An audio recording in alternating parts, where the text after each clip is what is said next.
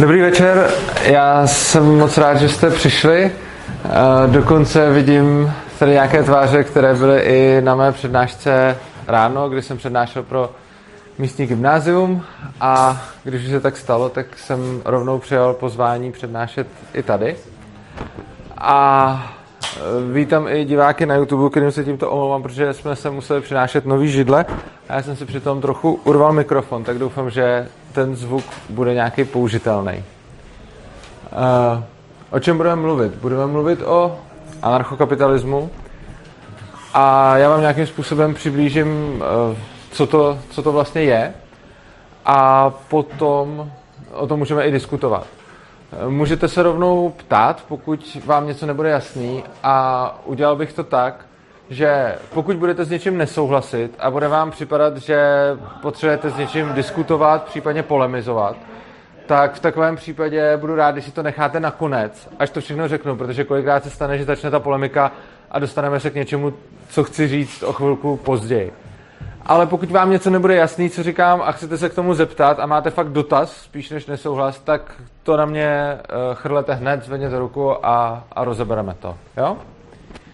Takže, o čem si budeme vlastně povídat?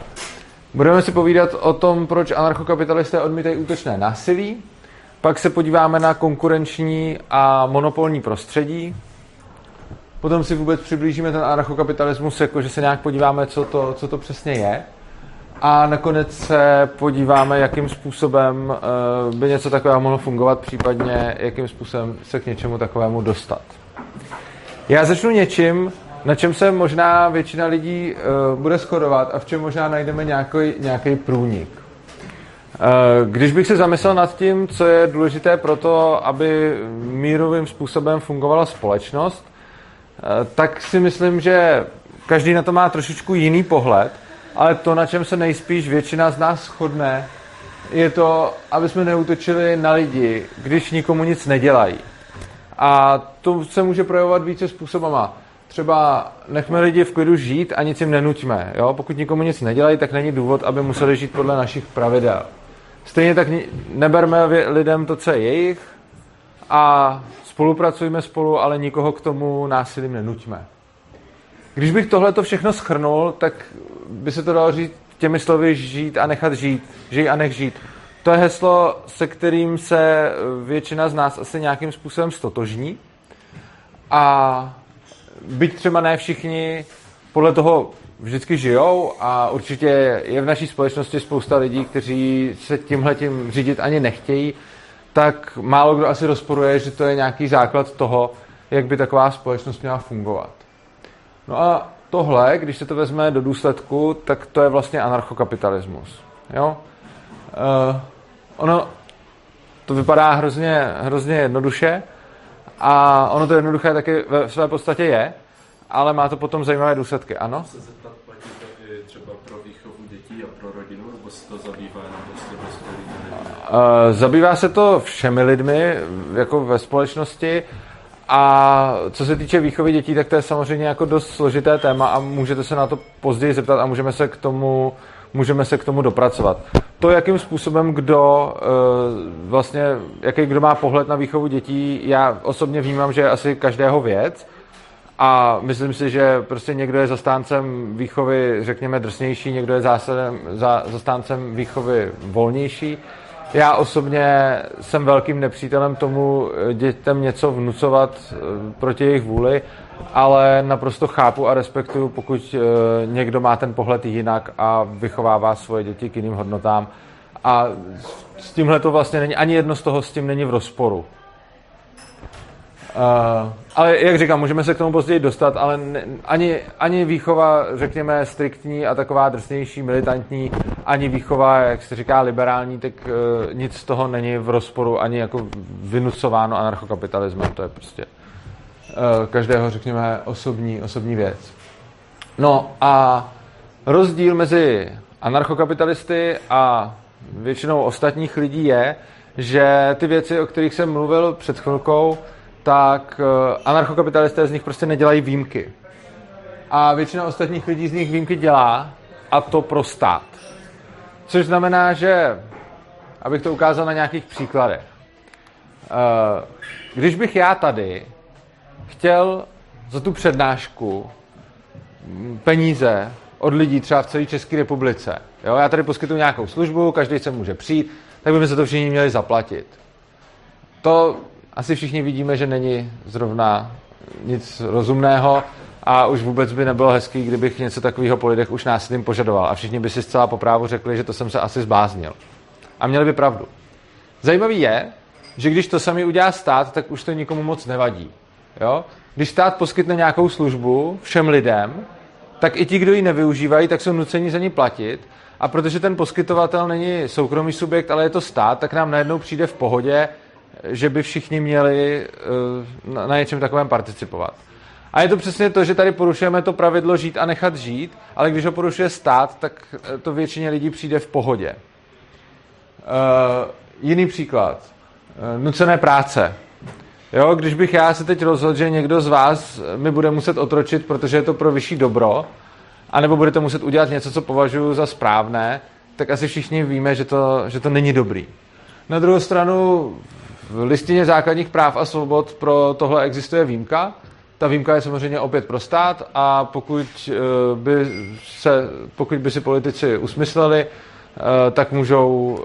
tak můžou verbovat lidi na vojnu. A byť v zákonech teďka povinná vojna momentálně není, tak ústava na ní pamatuje a v listině základních práv a svobod je přímo přesně napsáno, že nikdo nesmí být nucen k nuceným pracem, ale výjimkou je základní vojenská služba. Jo? Je to zase taková ta klasika. Všichni chápeme, že není dobrý někoho k něčemu násilím nutit, protože je to prostě nemorální. Ale když to udělá stát, tak si řekneme, OK, stát by asi mohl. No a poslední příklad, který mně přijde asi tak nejhorší, je, já to tady mám nazvané legalizované únosy dětí. A co tím myslím? Myslím tím to, že když se rozhodnete vychovávat svoje děti způsobem, který není schválený Ministerstvem školství a nechcete svoje dítě nechávat přeskušovat a nechcete, aby vaše dítě se účastnilo vzdělávání takovým způsobem, jaký je předepsaný, tak přijde sociálka a to dítě vám vezme. To dítě vám vezme, i když ho nějak netýráte, i když jste na něj hodný, i když všechno děláte prostě pro jeho dobro, i když ho vzděláváte, tak stejně může přijít sociálka a vzít vám ho jenom proto, že jste nesplnili nějaké požadavky, které na vás nakladl úředník.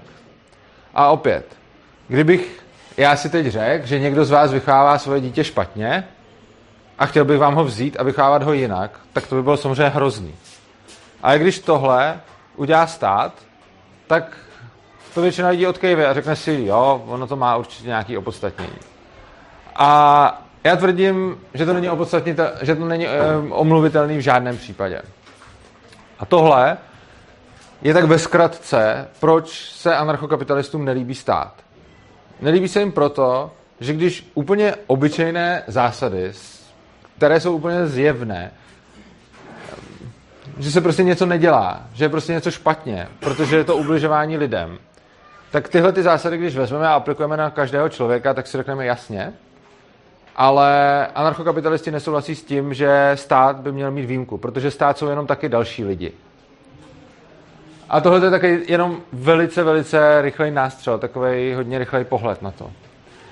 A já bych se teď podíval ještě z jiné stránky na anarchokapitalismus a začal bych u konkurenčního prostředí.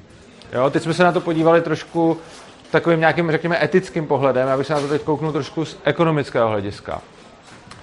A položil bych si otázku, proč je žádoucí konkurence. Obecně, ve službách, všude možně.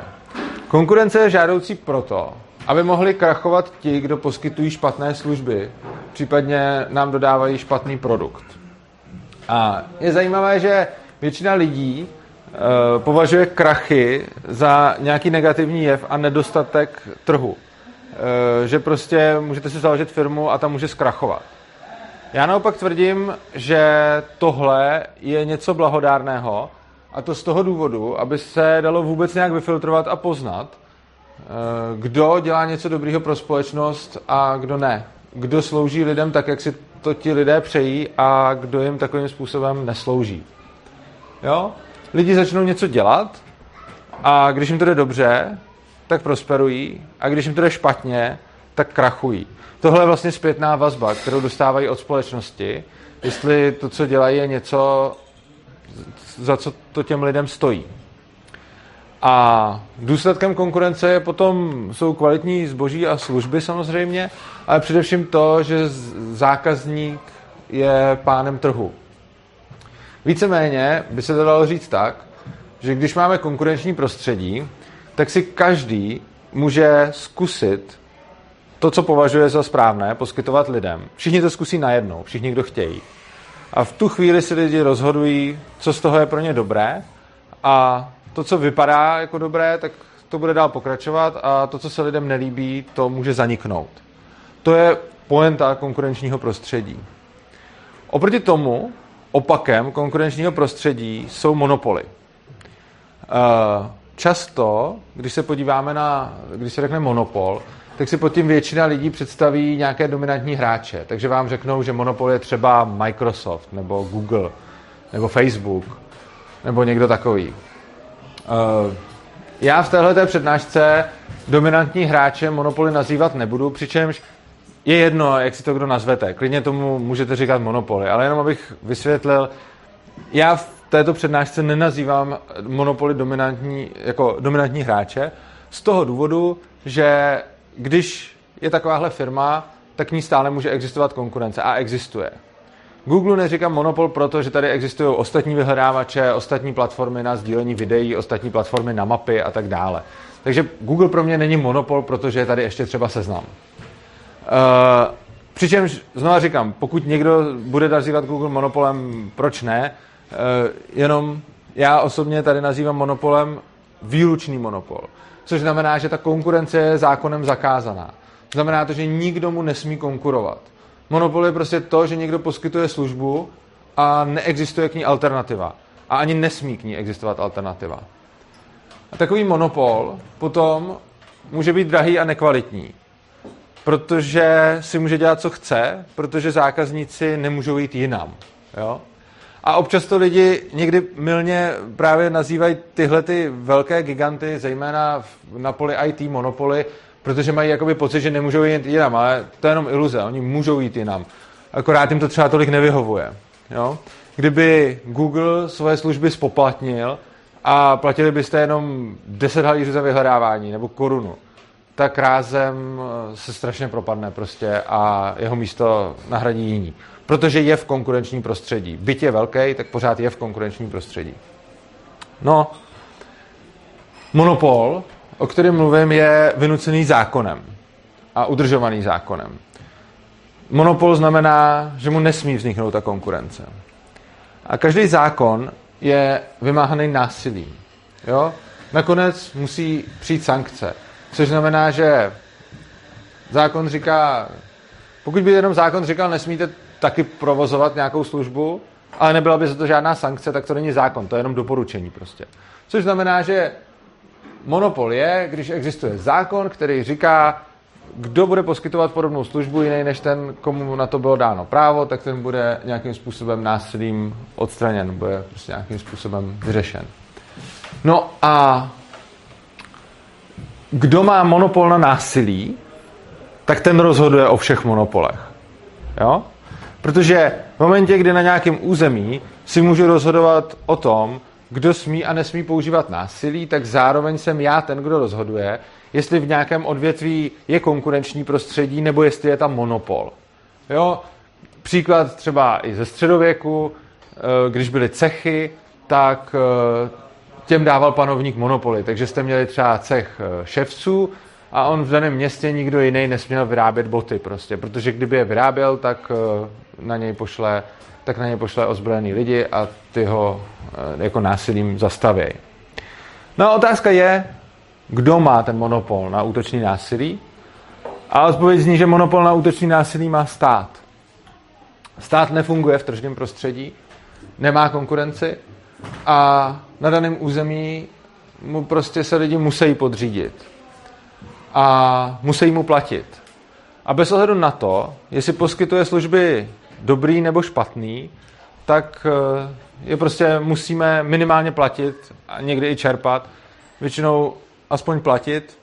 A i když si nakonec tu službu pořídíme někde jinde, což někdy ani nejde, někdy to jde, tak stejně musíme platit i to, co nepoužíváme. Hrozně bizarní je potom antimonopolní úřad. To je takový zajímavý paradox, kdy vlastně stát, což je ten největší monopolista, jakoby dohlíží na v úzovkách monopoly, aby tady nebyly. A v podstatě je to řešení, který říká, aby jsme se ubránili monopolům, tak si tady uděláme ten největší monopol na úplně všechno a ten bude mít monopolní úřad, který se jmenuje antimonopolní. Což je zvláštní. A zajímavé je, že antimonopolní úřad potom bude řešit všechny ty Googly, Facebooky, Microsofty a podobné velké firmy, ke kterým reálně konkurence existuje.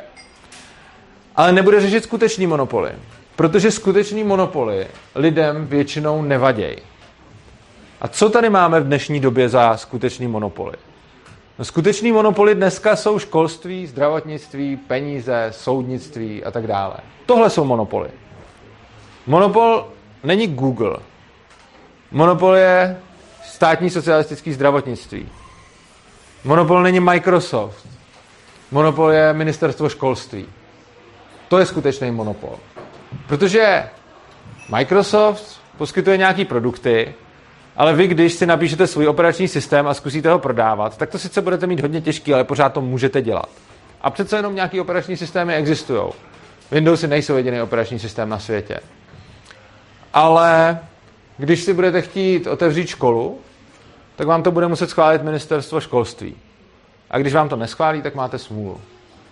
A stalo se to tenhle rok, chtělo být otevřeno 48 soukromých škol, 27 z nich nebylo povolených, ministerstvo to zakázalo, 21 se mohlo otevřít.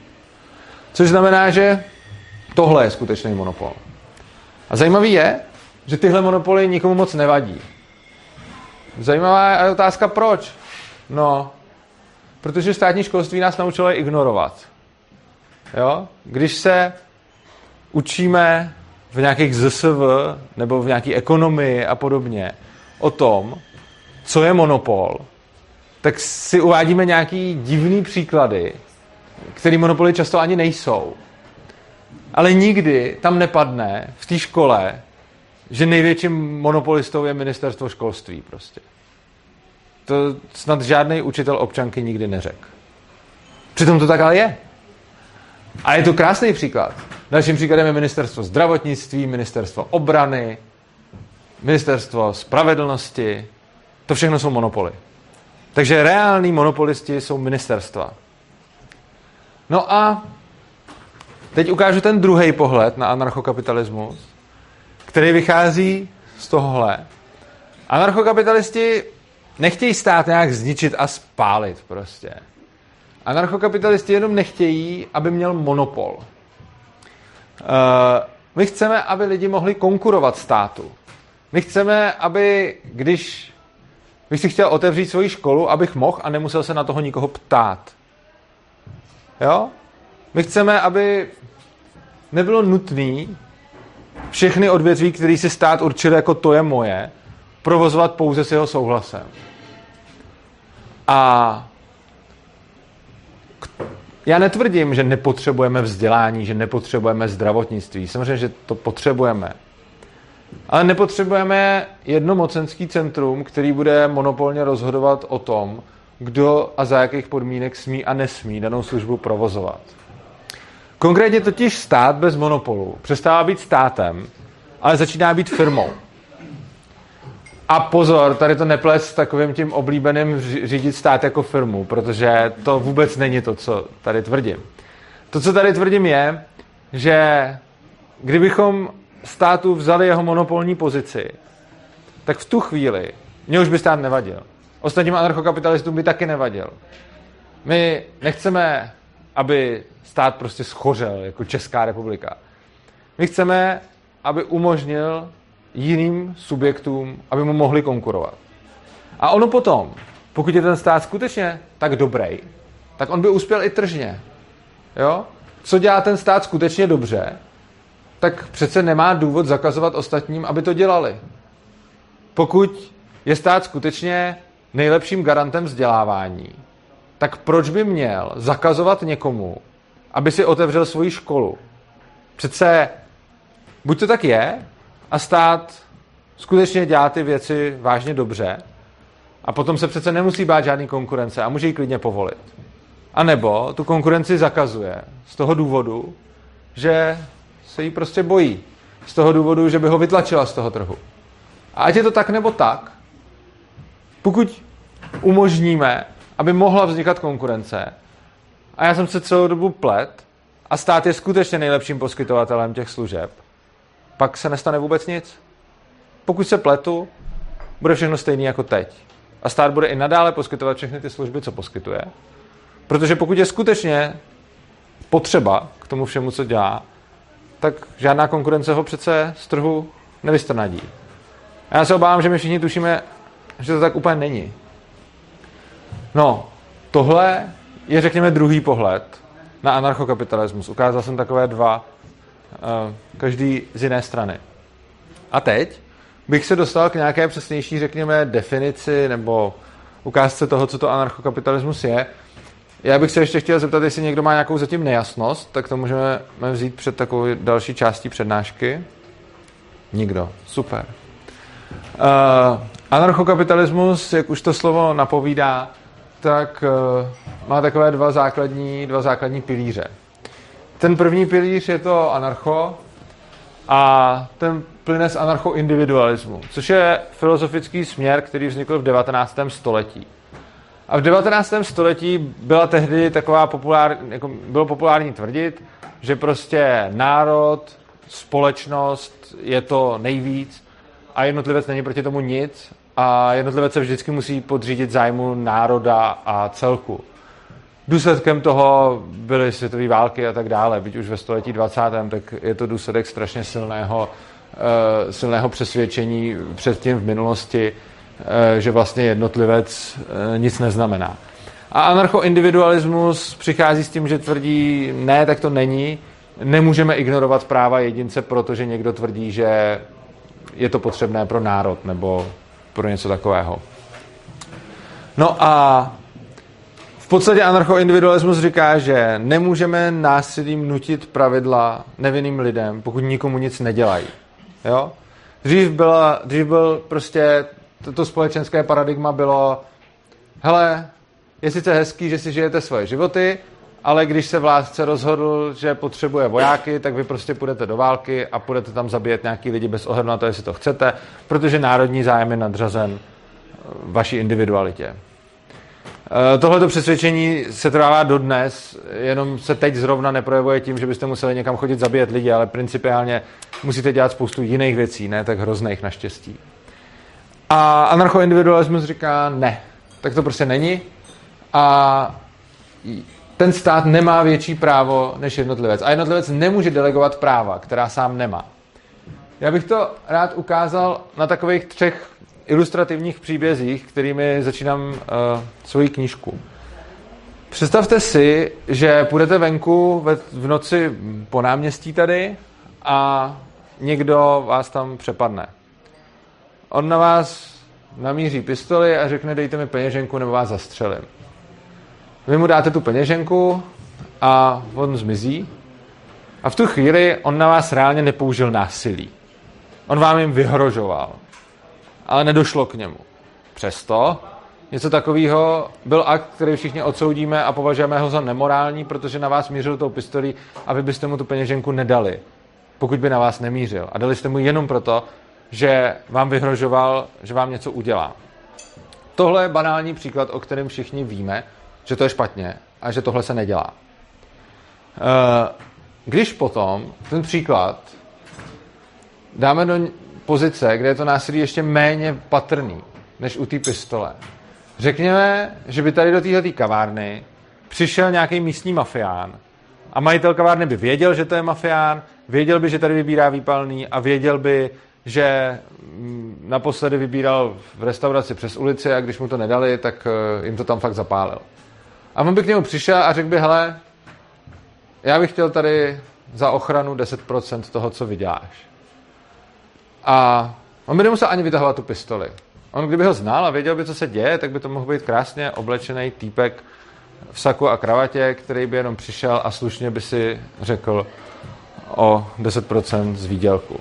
No a řekněme, že protože nikdo nechce dopadnout špatně, tak by mu těch 10% dal. Zase všichni vidíme, že něco takového je morálně nepřijatelné.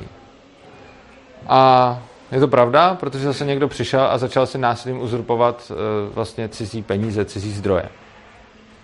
No jo, a když do toho úplně stejného podniku přijde člověk z Berňáku a neřekne si o 10%, ale o 60%, tak najednou naše morálka se v hlavě úplně otočí a řekneme, no ale on na to má právo. A co hůř, pokud se majiteli povede část svých zisků před ním schovat, tak ještě nazveme zlodějem toho majitele a ne toho z Berňáku. A tohle je zvláštní. Je zvláštní, že když přijde mafián a řekne si o 10%, tak je zloděj mafián. A když přijde berňák a řekne si o 60-70%, tak je zloděj ten, kdo by to třeba hypoteticky nezaplatil. Přitom, proč by na to měl mít ten berňák větší právo než ten mafián? A na tohle typicky přichází jedna ze dvou odpovědí. Buď, že stát nám přece poskytuje služby, anebo, že jsme si to demokraticky odhlasovali. A já tvrdím, že ani jeden z těch argumentů prostě nemůže obstát. Proč? Protože zase, tím obhajujeme stát, ale on není ten argument univerzálně platný. Protože co kdyby jsme si tady v té místnosti odhlasovali demokraticky, že si vezmeme tady ten počítač a že si ho vezmeme někdo třeba domů, že si ho třeba tady ukradnu. A kdybyste všichni zvedli ruku, že to jako můžu udělat, tak přece já to pořád nemůžu udělat. Respektive jako mohl bych se ho nějak jako ukrást a utéct, ale pořád to není morální. A to, že je vás tady pár desítek, kdybyste zvedli ruku a řekli byste, že můžu, tak mě to stejně neopravňuje k tomu to udělat. A proč? Když je to rozhodování na úrovni státu, by to opravňovat mělo. A když je to rozhodování, tady by to opravňovat nemělo. Přece jenom proto, že něco si odhlasuje většina, tak se ze špatný věci nestane správná. Kdyby se stala, tak to potom znamená, že si většina může odhlasovat cokoliv, genocidu, a je to jako OK. Ale ono není. A omlouváme tím jenom tohle a jenom ten stát, protože jsme na to zvyklí ho omlouvat a protože hledáme jakoukoliv omluvu. Takže vezmeme i tu, která by u nikoho jiného neuspěla. Totéž je s tím poskytováním služeb. Kdybych teď řekl, všichni mi musíte zaplatit 1000 za tuhletu přednášku, protože jste tady. Tak já vám taky poskytuju nějakou službu, že vám tady teď povídám. Ale to ještě neznamená, že si já můžu jednostranně určit, kolik to bude stát a kolik vy mi za to dáte. Protože to není správný. A všichni... Můžu si to určit, ale... musím vám dát možnost, abyste sem nepřišli a nezaplatili to. Takže já kdybych dopředu řekl, hele, stojí to tady litr a kdo mi nechce dát litr, tak ať sem nechodí. To je OK. Jenže bohužel ten stát tohle to nedělá. Jo? Ten stát si to prostě vezme. Protože tak neposkytuju vám služby a vy prostě musíte zaplatit. No, to je ten první pilíř, ten, řekněme, filozofický. Pak máme ten druhý pilíř, ten ekonomický. To je z toho slova kapitalismus. A ten pilíř plyne z Rakouské ekonomické školy. To je ekonomický směr také z 19. století a ten ukazuje hrozně zajímavé věci. Je zajímavý, že Rakouská ekonomická škola je, no, ono to není tak zajímavý, ono je to docela logický. Rakouská ekonomická škola je současnými politiky vlastně ignorována a ve 20. století se o ní hodně diskutovalo. Mezi jejími zastánci je i držitel Nobelovy ceny za ekonomii a v zásadě nikdo závěry Rakouské ekonomické školy zatím nevyvrátil. Dokonce Rakouská ekonomická škola vyvrátila na teoretické úrovni komunismus, socialismus, marxismus. Problém je, že když potom lidi chtěli tyhle myšlenky aplikovat, tak prostě rakouskou ekonomii ignorovali. Stejně jako ji ignorujou doposud, protože ona politikům říká, nechte lidi rozhodovat si o svých věcech, oni si to udělají líp, než že byste to za ně udělali vy. Konkrétně nám ukazuje zejména, krom spousty zajímavých věcí, jakože třeba řeší problém teorie hodnoty a tak dále, tak nám ukazuje, proč nefunguje socialismus a centrální plánování. Ale pozor, nejenom ten socialismus, který tady známe, co tady byl před rokem 89, což byl ten hardcore socialismus, ale i ten soft socialismus, co tady máme teď. Jo, centrální plánování máme pořád ještě ve zdravotnictví, ve školství a tak dále. Jo. Takže tady všude centrální plánování je. A ono nám to ukazuje, proč tohle to nefunguje. A nefunguje to jednak z důvodu motivace, a to je něco, co každého napadne, když se zeptáme, proč nefungovala ekonomika před rokem 89, tak každý řekne, protože to tady všichni rozkrádali, všechno bylo všech, takže nic nebylo ničí, takže nikdo neměl moc zájem pracovat, protože za to stejně nebyly žádný pořádný odměny a bylo úplně jedno, jestli jste se flákali nebo jestli jste makali, protože víc záviselo na vašem kádrovém posudku. A něco takového víme a je to pravda, akorát to je jenom jedna polovina pravdy, možná ta méně důležitá. Ta mnohem důležitější polovina pravdy, proč to nefungovalo, je nemožnost ekonomické kalkulace v centrálním plánování. Co to znamená? To znamená, že rakouská ekonomie odhaluje hrozně zajímavým způsobem funkci peněz. Jo? Peníze mají kromě jiných vlastností jednu naprosto skvělou, že jsou prostředkem komunikace. Je to ještě lepší než internet, je to něco, co existovalo dávno pradávno, už ve starověku. A lidi si pomocí toho mohli sdělovat hrozně zajímavé poznatky. Ku příkladu, když teď začne být někde na světě problém s těžbou nějaké suroviny, co se stane? Začne všude vzrůstat její cena. A já ani nemusím vědět, co se stalo, proč se to stalo, kde je problém. Nic z toho mě nemusí úplně zajímat. Může, ale nemusí. Já prostě vidím, že ta cena je vyšší. A když vidím, že ta cena je vyšší, tak jsem tím přidal nějakou informaci. To, že ta cena je vyšší, mi ukazuje, za prvé, abych s tím začal šetřit, pokud jsem spotřebitel, nebo hledal substitut. A za druhé, pokud jsem podnikatel, abych ji mohl zkusit sám těžit, vyrábět, produkovat. Což znamená, že nedostatek se skrze ceny automaticky projeví tak, že motivuje lidi k tomu, aby tím šetřili, případně aby to produkovali. Tohle je hrozně dobrý. Jo? Je to vlastně, a nikdo ani to nemusí chtít, nikdo nemusí být uvědomělý, nikdo nemusí jako se snažit, já teď budu šetřit životní prostředí, práci lidí, tuhletu surovinu, ne.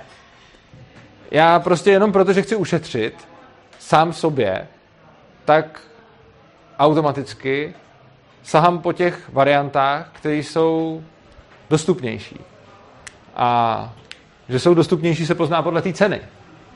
Ale kdybychom tady neměli tržní ceny, tak já nevím, co z toho je zrovna v nedostatku, co z toho je nedostatkový zboží. Kdybychom tady měli někde nějaký pořadníky nebo něco, tak já se prostě napíšu do pořadníku a řeknu, že to chci a nepoznám, jak moc je to vlastně vzácný. No a úplně stejně to funguje naopak, když je něčeho přebytek, tak cena klesá, což za prvé spotřebitelům říká, hele, tímhletím můžete nahrazovat ostatní věci, když je to teď levný. A hlavně to ale nutí výrobce, aby krachovali. Protože ty, kteří to dělají špatně, tak prostě přestanou mít zisk a v ten moment musí buď omezit výrobu, nebo ji zavřít, nebo ji dělat něco jiného. Což je taky super, protože když je něčeho přebytek, tak začneme na to jako společnost reagovat. No a jde o to, že tyhle ty mechanismy, které jsou vlastně hrozně fascinující, my neumíme jako společnost žádným způsobem nahrazovat skrze nějakého centrálního plánovače. Jo? Žádný politik tohleto nemůže obsáhnout, protože svět je strašně komplexní. Těch surovin jsou miliony. Změny v jejich produkci, dostatku a nedostatku se dějou neustále. A máte to real time, neustále strašně složitý problém, který ten trh a ty ceny umějí řešit. A rakouská ekonomie ukazuje, že v centrálním plánování řešit nelze. A tohle je něco, co je fakt zajímavý a doporučuji si o tom něco přečíst. Případně se můžete podívat na nějaké moje přednášky, které jsou třeba jenom na tohle téma. Když se podíváte na YouTube, na kanál Svobodného přístavu, tak tam najdete přednášky, tam několik přednášek pouze o ekonomické kalkulaci, kde se jenom tomuhletomu tématu věnuju třeba 2 hodiny. A dost to doporučuji, protože je to něco, co začne způsobem, že člověk si řekne, jo, tohle znám, to je jasný, to je takový základy ekonomie. Jenže když to potom dotáhnete do důsledku, tak ty výsledky jsou vlastně fascinující. A další věc, která trošku souvisí s Rakouskou ekonomickou školou, je, ona ukazuje, že stát je principiálně neefektivní. Jo? Že to, že stát je neefektivní, není náhoda. To, že stát je neefektivní, je důsledek toho, že to je stát a že nemá konkurenci. Krom toho je tady ještě jedna věc, kterou já nazývám smrtelným cyklem demokracie. Co to znamená? Znamená to, že když máme demokracii, tak se vždycky najde nějaký politik, který nabídne, hele lidi, já vás budu chránit před vašima chybama. Já převezmu kousek vaší zodpovědnosti a trošku se o vás postarám. No a lidem se to líbí, některým, tak časem se takového politika zvolí. Třeba ne hned na první dobro, ale časem se takový politik dostane k moci. A v momentě, kdy se takovýhle politik dostane k moci a něco takového skutečně prosadí, tak co ono se stane? Kdyby se mu to povedlo, tak skutečně nějaký lidi budou víc ochráněni před jejich vlastníma rozhodnutíma, před jejich vlastní zodpovědností. Takže kus té zodpovědnosti od nich vezme stát. A krom toho, na to, aby to prakticky fungovalo, ten stát musí zaměstnat další lidi, úředníky a podobně, kteří se o to budou starat. Což znamená, že najednou nám přibylo lidí závislých na státu. Jednak mezi těmi, který stát ochraňuje, a jednak mezi těmi, který živí, aby ochraňovali tam ty lidi. No a problém je, že máme potom další volby. A tihle lidi, kteří jsou závislí na státu, mají stále volební právo. Což znamená, že najednou nám přibylo závislých na státu. Ti všichni mají volební právo. A protože jsou závislí na státu, tak budou znovu hlasovat pro to, aby se o ně stát víc postaral. A tímhle způsobem bude neustále pořád a pořád přibývat lidí, kteří jsou na státu nějakým způsobem závislí. A ten stát bude existenci těchto lidí stále pořád dokola používat jako argument pro to, proč je dál a dál chránit. A tímhletím se dostáváme do spirály, kterou můžeme sledovat nejenom v naší společnosti, ale i ve všech západních vyspělých demokraciích. A to, že ty demokracie všechny míří k socialismu. Je to jejich vlastnost. Z demokracie se nevyhnutelně stává socialismus a stává se proto, že prostě pořád přibývá lidí závislých na státu a tím, jak ty lidi mají pořád svoje volební právo, i když jsou závislí na státu, tak budou hlasovat pro to, aby je stát dál chránil, čímž jich opět přibyde. A bude jich pořád přibývat a ta závislost se bude pořád prohlubovat. Když se podíváme na to,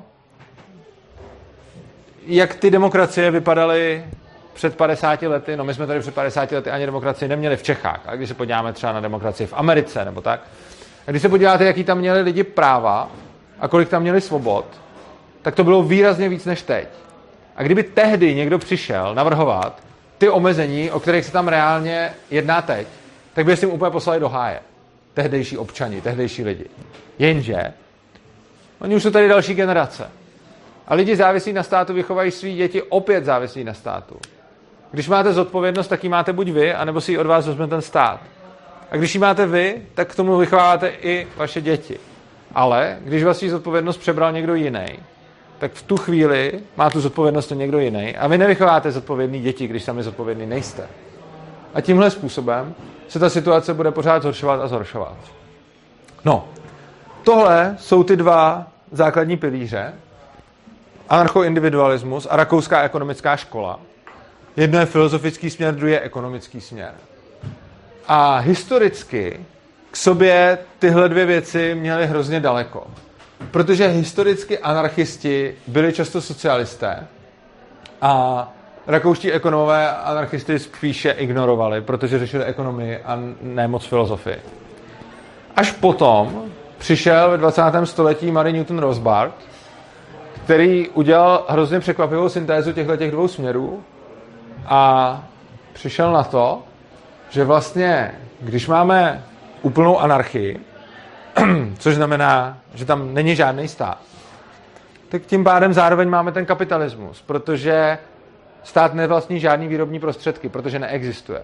Ale to je kapitalismus už definice. Když všechny výrobní prostředky jsou v soukromých rukou, tak je to kapitalismus.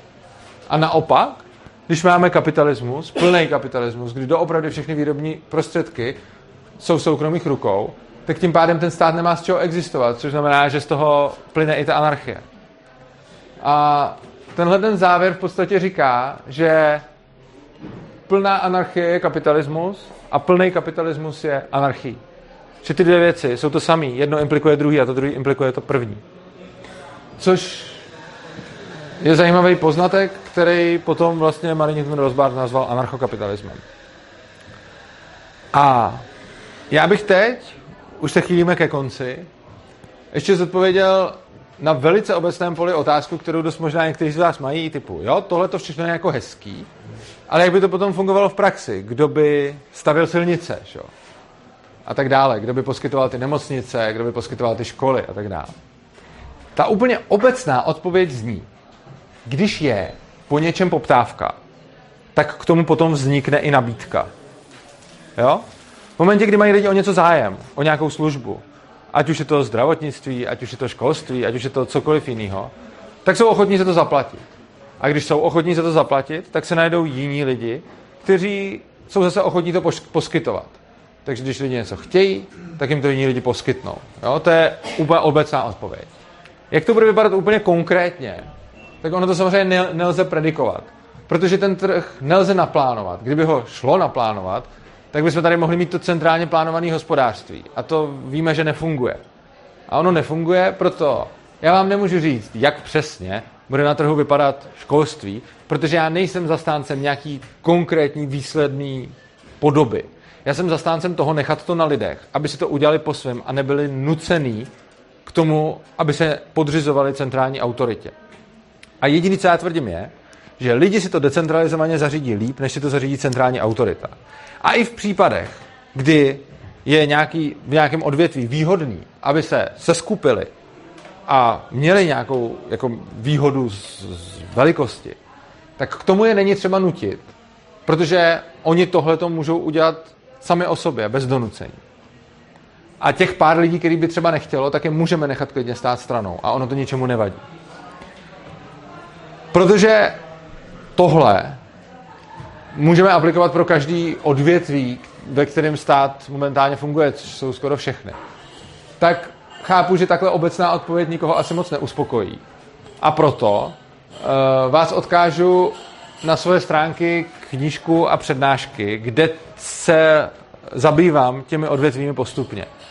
Takže buď je to v knížce, kterou můžete objednat na kniha.urza.cz, ale kdo by nechtěl za knížku platit, tak si to můžete přečíst i na těch stránkách urza.cz, případně se můžete podívat na moje přednášky, který mám na YouTube channelu, jmenuje se to kanál Svobodného přístavu a tam mám přednášky o těch jednotlivých oborech, takže tam třeba je celá jedna přednáška věnovaná tomu, kdo by stavěl silnice, jak by se mohly řešit problémy ekologický, jak by se mohlo řešit školství, jak by se mohla řešit kultura a umění.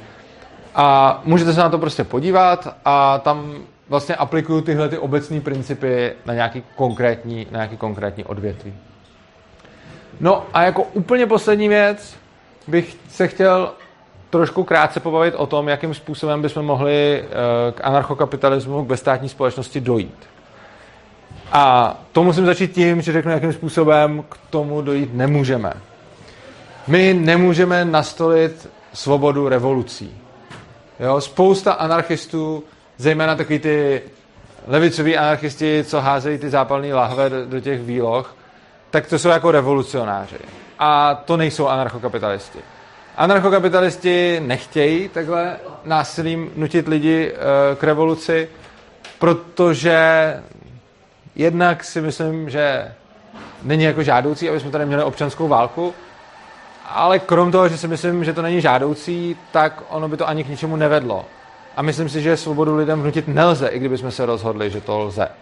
Řekněme, že bych dal stranou nějaký morální zábrany a řekl si, jako jo, tak ho tady umřou nějaký miliony lidí, ale když potom bude anarchokapitalismus, tak to za to stojí. Já myslím, že ne, ale kdybych si to také řekl, tak řekněme, že by se mi nějak hrozně dobře povedlo koncentrovat do rukou moc a buď bych se nějak nechal zvolit, nebo prostě nějakým způsobem bych to obešel. A teď bych byl jako hrozně mocnej a měl bych pod kontrolou všechnu tu armádu a policii a podobně. A co bych já v takovémhle případě mohl udělat? No, já bych mohl jako říct, dobře, a teď teda ruším ten stát a teď tady teda bude ten anarchokapitalismus. A co ono se stane? Ono se stane to, že když dám lidem svobodu dělat si, co chtějí, tak oni si znovu ten stát založí, že jo? Protože jsou na to zvyklí, protože ho chtějí, protože v něm vyrůstali a protože kdybychom jim ho teď ze dne na den zrušili, tak ono to ani nejde, ale i kdyby to šlo, tak oni se ho hned zase postaví znova. No a já si teda můžu říct, to, co si řekne pak vždycky každý ten revolucionář, jako jo, já ochráním tu svoji myšlenku a zabráním silou tomu, aby ty lidi si udělali to, co chtějí, a potom by se stalo co? Stal by se ten stát země, protože já bych byl ten, kdo by najednou začal diktovat lidem to, co chtějí. A tím bych se stal státem já sám.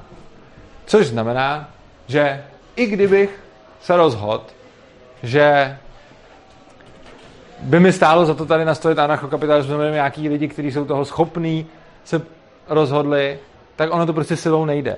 My můžeme silou donutit lidi prostě k lecčemu. Můžeme je tady donutit budovat lepší zítřky v komunismu, můžeme je donutit plynovat židy v nacismu, můžeme je dokonce i donutit hlasovat v demokracii, kdyby jsme chtěli, to všechno jde, ale nelze jim vnutit svobodu. Což znamená, že cesta revoluce nebo nějakého násilného převzetí je předem odsouzená k zániku, takže vůbec nemá cenu se zabývat tím, jestli jako to za to stojí nebo nestojí. Takže co nám zbývá? Zbývá nám mírumilovná cesta osvěty. Zbývá nám dělat to, co dělám, protože mě nic lepšího nenapadá. Mluvit o tom s lidma. Ukazovat jim, že ten stát nepotřebujou. Snažit se odloučit školství od státu. Proto jsem ve Svobodě učení, to je iniciativa, kde se o něco takového snažíme. Dalšími cestami je kryptoanarchie, opt-outování ze státních služeb prostě. To všechno jsou dobrý způsoby, jak se dostat ke svobodě. Ale hlavně jde o to, podle mě, mluvit s lidma a ukazovat jim, že ty věci, kterým věří, nemusí být vždycky na 100% tak, jak jim věří. A tohle je podle mě strašně důležitý, protože hodně lidí, kteří mají nějakou ideu, jsou potom ochotní ji prosazovat i násilím proti vůli všech, ale pokud tahle ta celá idea znamená, ta celá idea, kterou mám, je nenuťme násilím lidi, tak to jí úplně odporuje. A tím, že bychom zkusili něco takového vnucovat násilím, tak vlastně zradíme úplně tu podstatu toho všeho. No a teď už jenom shrnu, o čem jsme tady mluvili, a potom dostanete slovo. Ukazoval jsem, že stát má monopol. Má monopol na násilí a tím pádem na všechno ostatní. A že skutečnými monopolisty tady není Google, ale skutečný monopolista je tady Ministerstvo zdravotnictví například. Potom, že ten stát je nemorální. Dělá věci, které, když by udělal kdokoliv jiný než stát, tak bychom netolerovali. Ale státu je tolerujeme proto, že jsme na to naučení, že to je normální. Lidi si zvyknou prakticky na všechno. Jo? Když se narodí do nějaké společnosti, kde je něco přijato jako norma, tak oni se to vždycky nějak omluví a neřeší úplně, jestli je to v pořádku nebo ne. Ať už je to obětování novorozeňat bohům, nebo prostě zavírání lidí do gulagu, nebo cokoliv takového. Oni to prostě dělají, protože jim bylo řečeno, že je to dobrý. A úplně stejně tak si všichni myslí, že stát je v pořádku, a já si myslím, že není. A myslím si, že ten způsob, jak to poznat, je ten, když si řekneme, hele, to, co dělá ten stát, bylo by to OK, kdyby to dělal můj soused. A pokud je odpověď ne, tak bychom měli hledat, to je divný prostě. Proč já, vy, soused, majitel kavárny, nemůžeme dělat nějaké věci a všichni vidí, že to je nemorální. A když stát začne dělat přesně ty samé věci, tak je to OK. Potom další věc, stát je neefektivní. To plyne z té rakouské ekonomické školy a to si můžete dohledat, vlastně všechno z toho si můžete dohledat. To je taková základní přednáška, Takže vlastně všechno to, o čem jsem mluvil, vlastně má k sobě ještě dalších x přednášek, případně kapitol v mý knížce, který se tomu věnují. A konečně strašně důležitá věc, násilná revoluce není cestou ke svobodě. Jo? Nejenom proto, že každý, kdo v historii nějakou takovou revoluci zkusil, tak nakonec byl prostě násilníkem. Tak ale i proto, že ono to nedává vůbec smysl. A tohleto je ode mě zatím všechno. A já bych se chtěl zeptat, kdo z vás třeba s něčím nesouhlasí, případně kdo z vás se chce na něco zeptat a tak dále. Takže teď otevírám prostor pro dotazy.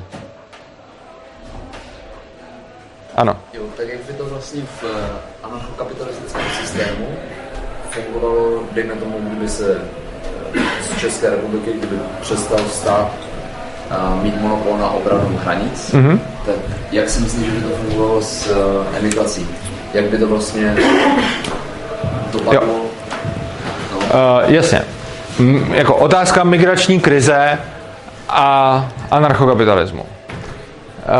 Já si osobně myslím, že problémy s migrační krizí nespočívají ani tak v tom, jestli jsou dobře nebo špatně hlídané hranice, ale spočívají v tom, že je tady nějaký sociální systém a že někdo v Německu vyhlásil, hej, všichni se můžete přijít a všechno dostanete zadarmo.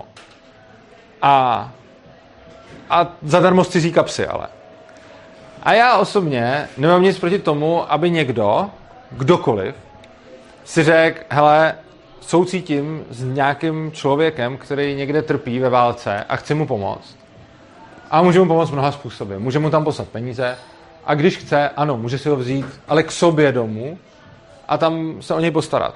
Klidně, v pohodě. Na svoje náklady, u sebe doma, sám si ho tam dopraví, sám si ho tam bude živit a sám mu bude schánět práci případně, pokud se neuplatní. Jo? Prostě nic proti tomu. Na druhou stranu je podle mě zoufale špatně, aby někdo z politické moci řekl, hele, vy všichni, co tady žijete, teď budete živit nějaký jiný lidi. Bez ohledu na to, jestli s tím souhlasíte. A tohle je problém. Problém, který se podle mě nedá řešit ani uzavřením, ani otevřením hranic. To, že se stala takováhle chyba a někdo řekl, hele, tam jsou lidi, kteří mají problém. Ano, jsou tam lidi, kteří mají problém. A my to budeme řešit tím, že donutíme všechny, aby i nějakým způsobem živili nebo pro něco dělali, bez ohledu na to, jestli chtějí nebo nechtějí, tak tohle způsobilo problém. A řešením tohohle problému ale není to, po čem řve ta druhá strana toho sporu, postavit tady všude okolo ostatní dráty a zavřít hranice. To je ještě horší, to celou situaci jenom zhoršuje. Takže řešení migrace v anarchokapitalismu je takový, že kdo chce pomáhat, pomáhá. A kdo pomáhat nechce, tak nepomáhá. Ale ten, kdo pomáhá, tak pomáhá za svým, na svým a ne z cizích zdrojů. A ono tohle samo o sobě potom nastavuje úplně jiný prostředí pro ty příchozí lidi. Protože se jako který soukromý člověk, kdyby musel skutečně to platit ze svýho, by udělal to, že by řekl, teď jsem tady všichni přijďte, tady postavím nějaký obrovský tábor prostě pro tisíce lidí a teď tady můžete jako bejt a nic a dál se o to nebudu starat. Tohle nikdo soudnej neudělá. Tohle udělá jenom stát. A to je špatně.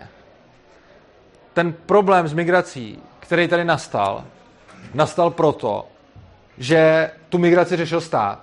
Řešil ji špatně. Natáhnul jsem spoustu lidí, se kterými potom nakonec neví, co má dělat.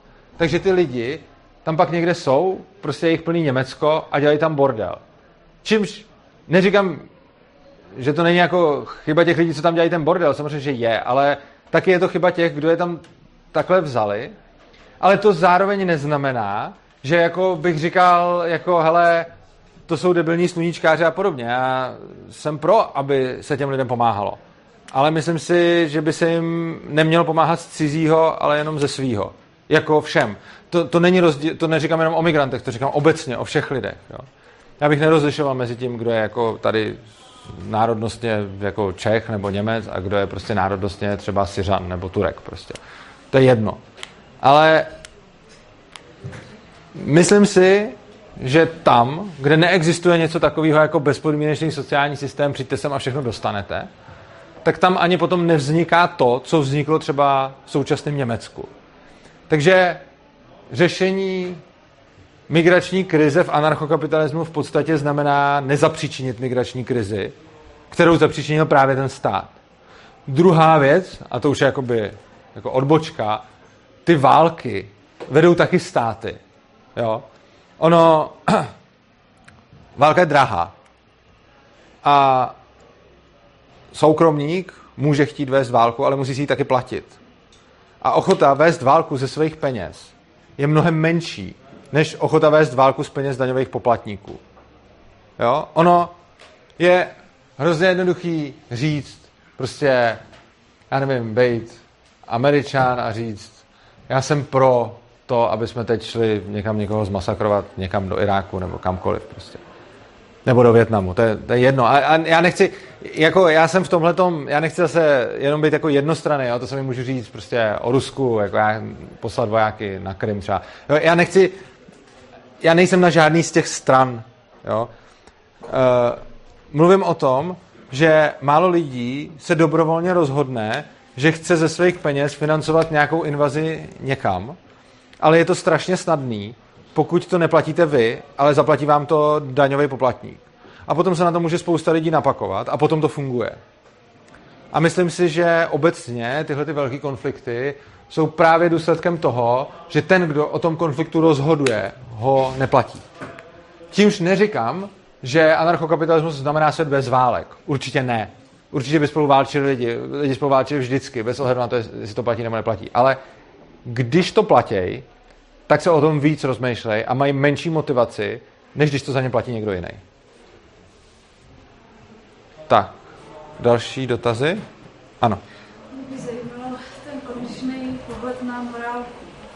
Když jsem třeba příklad zabloudím k někomu na dvůr a on bude blbě vyspaný a zastřelí, tak mám prostě smůlu? Proč myslíte, že byste měla smůlu? No tak to má, nebo taky jinak, samozřejmě to byste měla smůlu, ale otázka... Morálku někde jinde, tak třeba říká, není morální odsouhlasit, že vezmete notebook, ale třeba přijde někdo a řekne, proč ne? Jo. Jak se taková situace řeší? Jasně. By se mohla řešit? Taková situace by se mohla řešit tak. Jo, tohle je zase strašně, jakoby na to je dlouhá odpověď. Já to zkusím hodně zkrátit, ale prostě taková situace se může řešit tak, že úplně stejně, jako máte teď momentálně státní zastánce nějaký moci, tak můžete mít i na trhu zastánce nějaký moci. A úplně stejně, jako je teď to právo vytvářeno zhora centricky, tak může být vytvářeno ze spoda decentricky. A vy můžete mít prostě místo toho, aby vás ochraňovala policie, tak vás může ochraňovat nějaká firma, která tohleto dělá a vy budete platit nějaký paušál třeba a ona vám bude potom řešit, když vám někdo vezme notebook například. Nebo když vás někdo půjde zmátit, nebo když vás někdo zastřelí. Samozřejmě, když vás zastřelí, tak už s tím nic neuděláte, ale to ani dneska ne, prostě, jo. Dobře, jestli se můžu ještě tam totiž jde taková myšlenka, že tím, že stát vlastně určuje, co je a co je není správně. Ano. Což jako není správně, ale jak by teda ta služba, která by vznikla třeba od lidí, jak by určila, co je správně? Ano. Co má řešit a co nechat pro... Opět. Soudy, ano. Bude samozřejmě zase. Je potřeba rozsuzovat spory a bude spousta lidí nabízet svoje služby jako soudci. A tihleti soudci budou nějakým způsobem fungovat a ti, kteří budou fungovat v souladu s tím, co lidi chtějí, tak budou spíš prosperovat a ti, kteří budou fungovat s tím, co lidi nechtějí, tak budou spíš neprosperovat. A tím pádem ze spoda může vznikat vlastně i legislativa, no, když to tak nazvu, legislativa je možná silný slovo, ale prostě nějaký právo, který bude vznikat policentricky a ne centricky a bude vznikat tím způsobem, že spousta lidí bude nabízet svoje služby jakožto rozhodci a ti, kteří to budou dělat dobře, tak ti uspějí a ti, kteří to budou dělat špatně, tak ti neuspějí. Samozřejmě problém nastává v momentě, kdy já tady ukradnu ten notebook a majitel hospody přijde a řekne, ten notebook je můj a já řeknu, já jsem ho neukradl prostě. A teď co?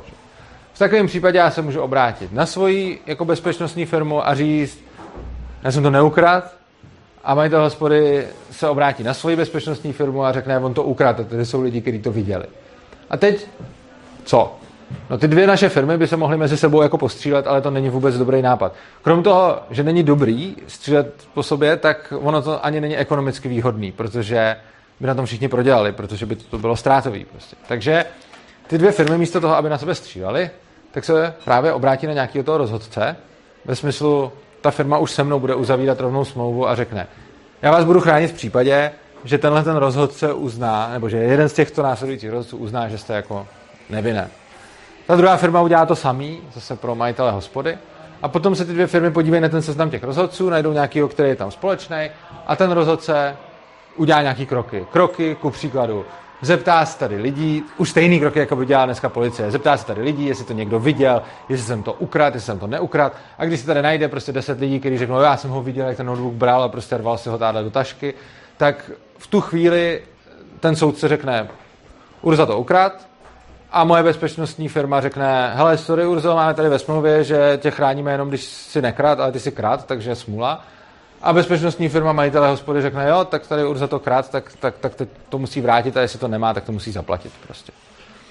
A tohle je vlastně způsob, jakým to právo může vzniknout ze spoda, protože jde o to, že ty lidi, kteří rozhodujou, jestli jsem to udělal nebo neudělal, to můžou dělat spoustu různýma způsobama. Jo? Někdo to může dělat dobře, někdo to může dělat špatně, někdo může vyslechnout všechny ty lidi, někdo se na to vykašle. A ten, kdo to bude dělat líp, tak nakonec si tímto způsobem zajistí zákazníky. A ten, kdo to bude dělat hůř, tak o ty zákazníky přijde. A tím pádem se vlastně různý pojetí práva můžou zároveň konkurovat. A úplně stejně, jako si konkurujou prostě, já nevím, hospody, tak si můžou konkurovat rozhodci. A tím pádem i různý pohledy na legislativu. No a teď co když vlastně většina lidí, kteří třeba kradou, znásilní, vraždí, tak pravděpodobně ani nebudou chtít mít nějakou bezpečnostní firmu. To si vůbec nebudou řešit prostě. To jsou někteří by žili spíš mimo normy společnosti, takže... Tak v tom případě nebudu mít žádnou... To je extrémní příklad. Není. To může být. Jako určitě spousta lidí může nevyužívat služby bezpečnostní firmy a ono to ničemu nevadí. Ono potom stačí, když je ten jeden, který ji využívá, takže prostě já jsem teďkon úplně jako psanec a nemám žádnou ani bezpečnostní firmu, vůbec mě to nezajímá, vezmu notebook, dám ho do tašky a uteču. Ale... Majitel hospody je spořádaný občan, obrátí se na svoji bezpečnostní firmu, já žádnou ani nemám, a jeho bezpečnostní firma mě bude řešit úplně stejně, jako by mě dneska řešila policie. Jo, takže ani k tomu není ta moje potřeba, ta moje to spíš jako komplikuje celou tu věc. To jsem spíš ukazoval rovnou ten jako komplikovanější příklad. Když já žádnou firmu, která se mě zastane, nemám, no tak mě řeší ta jeho, že? Takže v případě, že bys byl... právoplatně prostě naštěn. Ne, neudělal bys to, ale byl bys prostě... Tak zase to řeší ten jeho soudce, protože ono úplně stejně jako pojišťovna nechce platit plnění v případě, že si to člověk způsobí sám, tu pojistnou událost. Tak bezpečnostní firma majitele hospody nebude chtít něco dělat, když jako nemusí, že jo. Ona prostě samozřejmě by mohla udělat to, že se nebude na nic ptát, a pošle na mě prostě nějaký svoje lidi, kteří mě budou nutit vrátit nějaký notebook. Ale ono je potom velká šance, že když já jsem žádný notebook nevzal, že si buď najmu nějakou jinou firmu, která to mě bude bránit, nebo se tomu sám budu bránit. A v tuhle chvíli jako pro ně by bylo lepší nic nedělat, protože je to, z jejich strany je to výdaj prostě. Jo? Jako pacifikovat zločince je z jejich strany výdaj.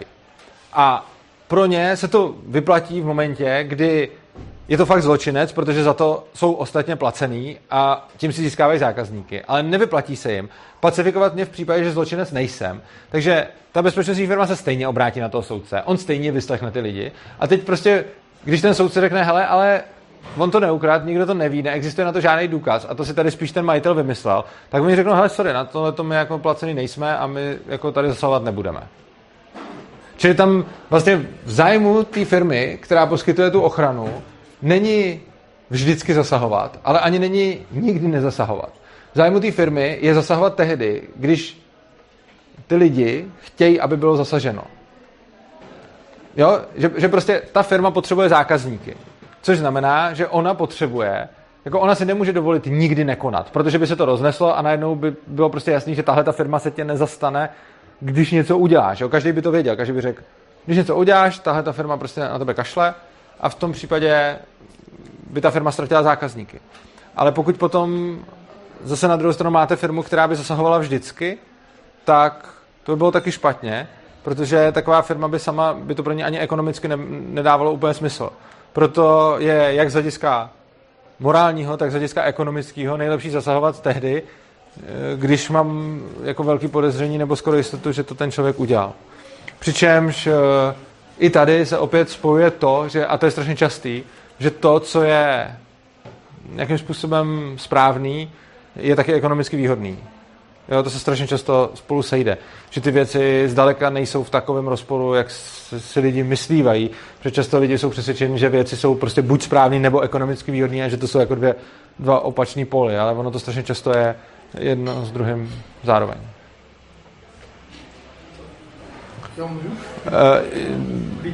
Okay. Já ještě chci mluvit tady k tomuto tématu. Ano. Kdyby teda člověk něco udělal, ano, a neměl by třeba ukradl ten notebook a neměl by peníze na toto zaplatit, ano, tak co potom s ním? Zase, já nemám výsledek, jak taková společnost má vypadat. Já mám způsob, jak k ní dojít a říkám, že způsob decentralizovaný tvorby práva povede k větší spokojenosti než centralizovaný tvorby práva. Ale to neznamená, že vím, jak to bude v decentralizovaném právu vypadat. Jo? Takže ono prostě... Jako, a teď zase takže můžu si zkusit tipnout, co by se tak dělo. Ale neříkám, že to tak bude. Ale tak nějak tipuju, že pokud se něco takového stane víceméně ojedinělé, tak asi bude lepší se na to vykašlat, což je i to, co se děje víceméně dneska. Jo, že prostě když něco ukradne někdo, kdo pak nic nemá, tak není co s tím dělat a prostě nic se nestane. Na druhou stranu, pokud by něco takového, a opět to platí asi i dneska, překročilo nějakou únosnou mez a najednou by se ve společnosti vyskytla celá spousta lidí, kteří nic nemají a něco zlýho dělají, tak by se to asi začalo nějak řešit. I dneska, i případně v anarchokapitalismu. Jo, dneska vlastně, když chytíte někoho, kdo ukradl notebook, ale on nic nemá, tak jako by blbý, no. A tím jako neříkám, že je to super, a jenom říkám, že ono to není moc jakoby rozdíl. Prostě v moment, jako některé situace je hrozně dobrý si zamyslet nad tím, že já tady nepředkládám nějakou ideální společnost, která vyřeší všechno. Existuje celá spousta problémů dneska a vy jste dala jeden krásný příklad takového problému, že prostě někdo to ukradne, pak to prodá a pak to prochlastá. A co se na takovém člověku vezmete? Nic, no. Tak... A tohle nevyřešíte anarchokapitalismem, tohle prostě nevyřešíte, to je prostě blbá situace. A je důležité si uvědomit, že to, o čem tady mluvím, není všelek na všechny problémy společnosti a některé problémy společnosti, které dneska máme, budou samozřejmě i nadále přetrvávat. Ano. Aha, tohle to je velice triky otázka. Co to znamená musí? Ono, jakoby nemusí. Ale čím více k němu blížíme, tím více je to anarchokapitalismus. Stejně jako, když máte socialismus a kapitalismus, tak to taky nemáte ano, ne, buď to, nebo to. Ono je to nějaká škála. Tak tohle to je úplně stejný. Máte princip neagrese a ve společnosti, kde je skoro úplně dodržovaný. On úplně dodržovaný nemůže být nikdy, protože každý kapsář vlastně porušuje princip neagrese. Takže ona ani neexistuje společnost, ani teoretická, nebo teoretická možná, ale prostě v praxi nemůžete mít společnost, kde by na 100% platil princip neagrese. Takže princip neagrese bude nějak platit do nějaký míry a čím víc bude platit, tím víc je to anarchokapitalismus. Ale samozřejmě ho budou lidi narušovat vždycky, protože vždycky se najde nějaký zloděj, vždycky se najde někdo špatnej a to se prostě dít bude. Takže on jako nebude vždycky platit, ale je dobrý se k němu blížit.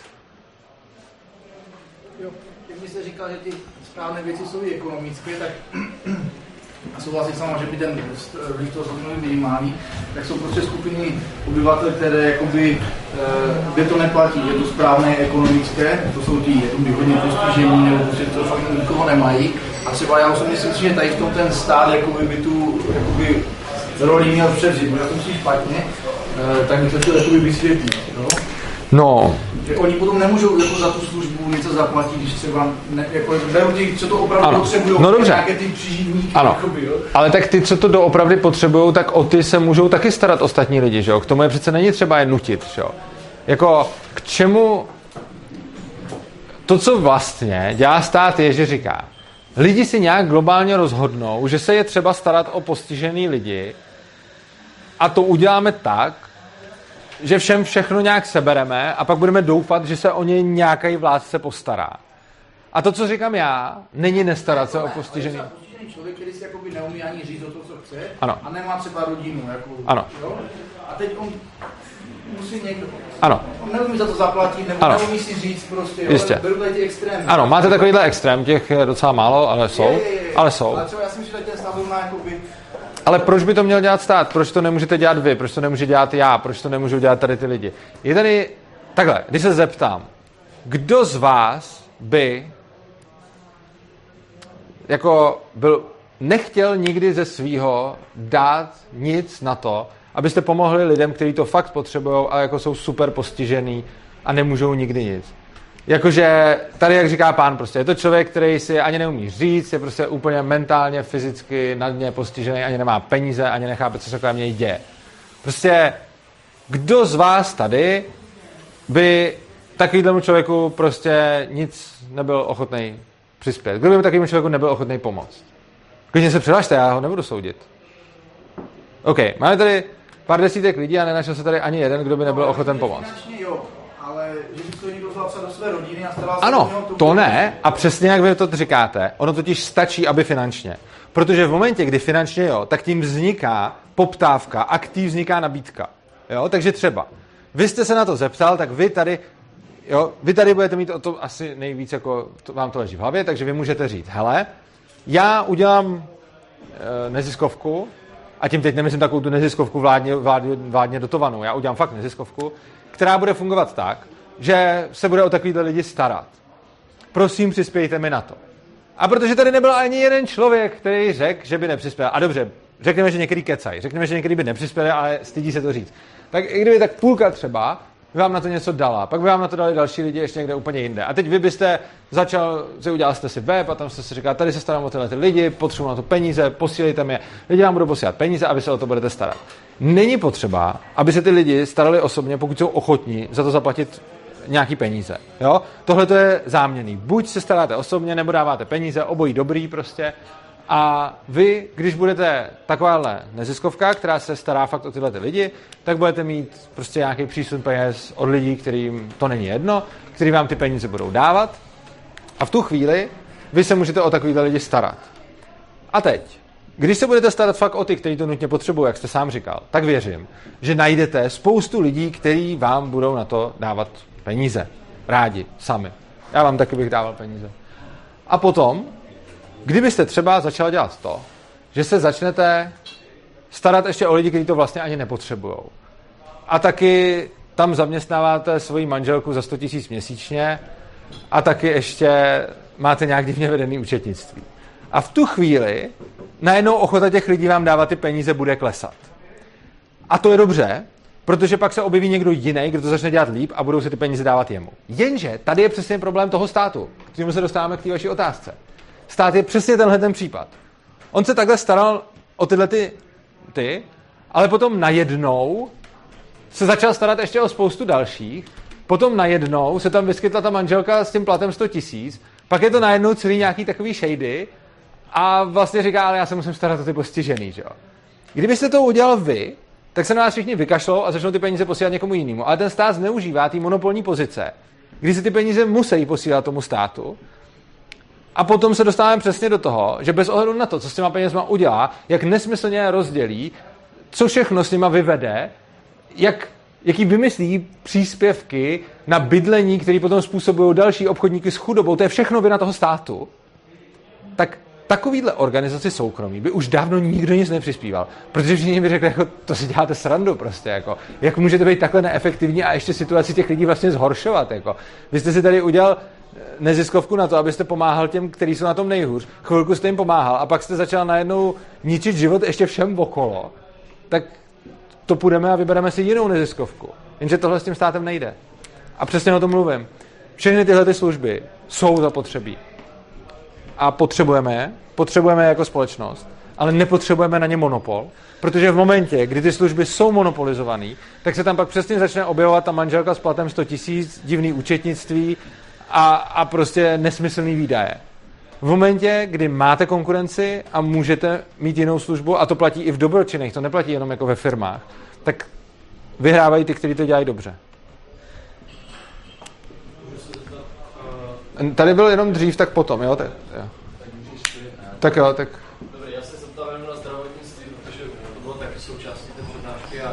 A napadá mě, prostě celý život někdo platí zdravotní pojištění a je celý život zdravý. Ano. Je někdo, kdo nemocně potřebuje operaci třeba za x milionů nebo 10 milionů. A pak to platí těch ostatních, ale svým způsobem to jako solidárně. Já nemusím představit, že by každý měl nějakou svoje úspory, které... Ne, zdravotní pojištění je úplně v pořádku a jenom by mělo být dobrovolný. Zdravotní pojištění je něco, co potřebujete normálně. Pojištění obecně potřebujete. A není důvod, proč by zdravotní mělo být jiný než nějaký jiný. Prostě pojištění není principiálně solidarita. Pojištění je vlastně sázka. Pojištění je, že já mám nějakou možnost, malou šanci, že se mi něco stane a někomu platím celkem malou částku na to, aby když se mi to stane, jsem potom dostal velkou částku. Což je víceméně sázková kancelář. Z ekonomického hlediska samozřejmě, já nechci to zahřčovat, ale z ekonomického hlediska je jako pojišťovnictví a sázkovnictví vlastně ten týž biznis. Prostě sázíte na pravděpodobnost, že se něco stane. A tohle není ani solidarita prostě. To je, že vy si platíte kvůli sobě. Solidarita by to byla, kdybyste vy platil nějakým lidem na to, aby se o ně starali, aby byste za to nic jako nedostával, ani nemohl dostat. Ale tohle není ani solidarita, to je, že vy prostě chcete, aby o vás bylo postaráno, když se vám něco zlýho stane, a tak si budete každý měsíc platit prostě 1000 a bude to dělat takhle spousta lidí a ono se potom vyjde z toho, že se stane jednomu z 1000 a on najednou ejhle a má 1 milion na to, aby se to pořešilo. A tohle je v pohodě, je to dobrý systém a je to systém, který funguje i bez toho, aby lidi byli násilně donucený ty peníze platit. Fungoval i předtím, než tady bylo povinné zdravotní pojištění, funguje dál i na bázi dobrovolnosti. Když teď pojedete do ciziny, tak se tam na vás nebude stahovat naše zdravotní pojištění, které si platíte tady povinně. A když teď vycestujete někam, tak tam se najednou ocitnete jako ve stavu, kdy jste vlastně jakoby v uvozovkách v anarchokapitalismu, že si tam to pojištění platíte prostě dobrovolně. A když teď vycestujete a nezaplatíte si ho a něco se vám tam stane, tak máte problém. A když to tam zaplatíte, tak fajn prostě.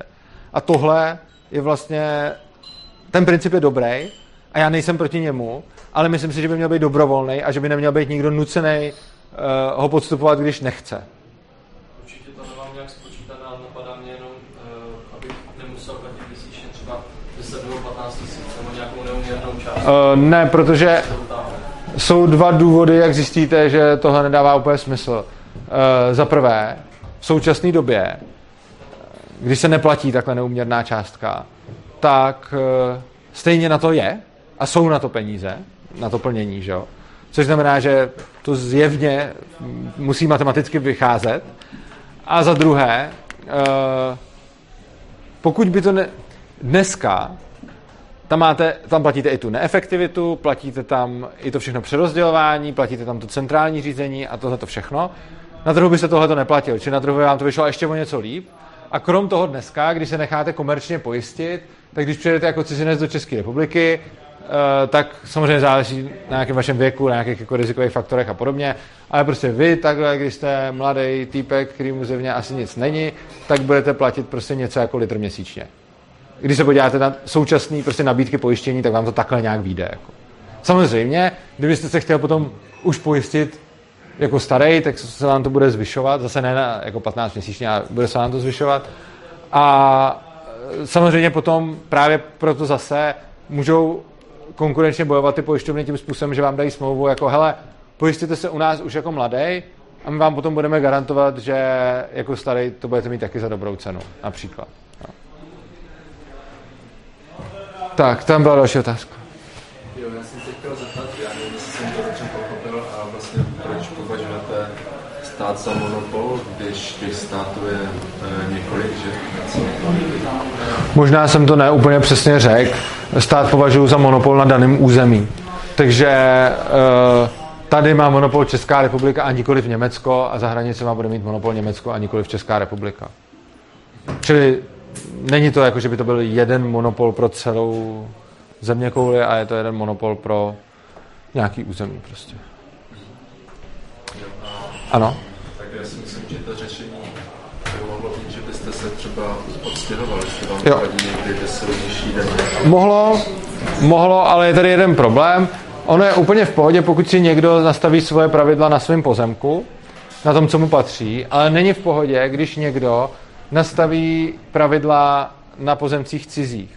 Což znamená, že současný stát dělá to, že já se sice můžu odstěhovat, když mi to tady nevyhovuje, ale zároveň já tady mám ale svoje jako věci a je tady spousta rodin, která tady žila už předtím, než tady ten stát byl a oni tady byli a pak přišel ten stát a řekl, tohle je teď jako moje a vy se můžete odstěhovat, pokud se vám to nelíbí. Ale to je divný příklad, to je potom stejný, jako kdybychom řekli, že ten lupič, co jde v tom parku a přepad vás, tak to bylo vlastně v pohodě, protože vy jste tam nemusel chodit.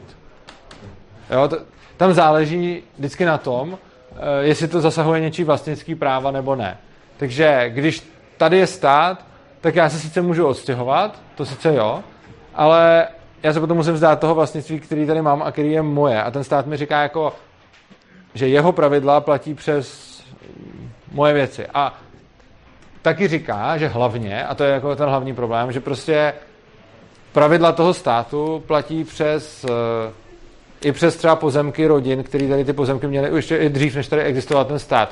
Takže to je potom ekvivalentní tomu, že někde máte prostě nějaký území a pak tam přijde někdo a ten ho prostě zabere. Což není legitimní. Jo. Tak, ano. Já jsem chtěl k tomu říct, že si nemyslím, že je to pravda úplně vždycky. Třeba jak jste říkal ty školy, že vlastně stát nepovolil otevření nějaké školy. Vlastně si myslel, že nepovolil pravomoc dávat ty tituly. Ne. Tam ten problém je v tom, že vy máte, že vy, když si otevřete školu, tak kvůli povinný školní docházce, když vám tam budou docházet děti a vy nebudete oficiální škola, tak potom na ty děti je dohlíženo jako na ty, kdo neplní povinnou školní docházku a můžou být odebrány rodičům. Jo? Čili ono by bylo v pohodě, kdyby jste si mohl otevřít školu a ministerstvo by vám teda nedalo ten štempel, vy byste si ji prostě otevřel a rodiče by vám tam prostě chodili, teda ty děti z těch rodičů, který by chtěli, ale ten problém je v tom, že ty děti mají povinnou školní docházku a vy, když nejste akreditovaná škola, tak to, že vám tam chodí ty děti, se nepočítá jako povinná školní docházka a v tu chvíli je sociálka může odebírat, což je to, o čem jsem tady mluvil, a to je problém.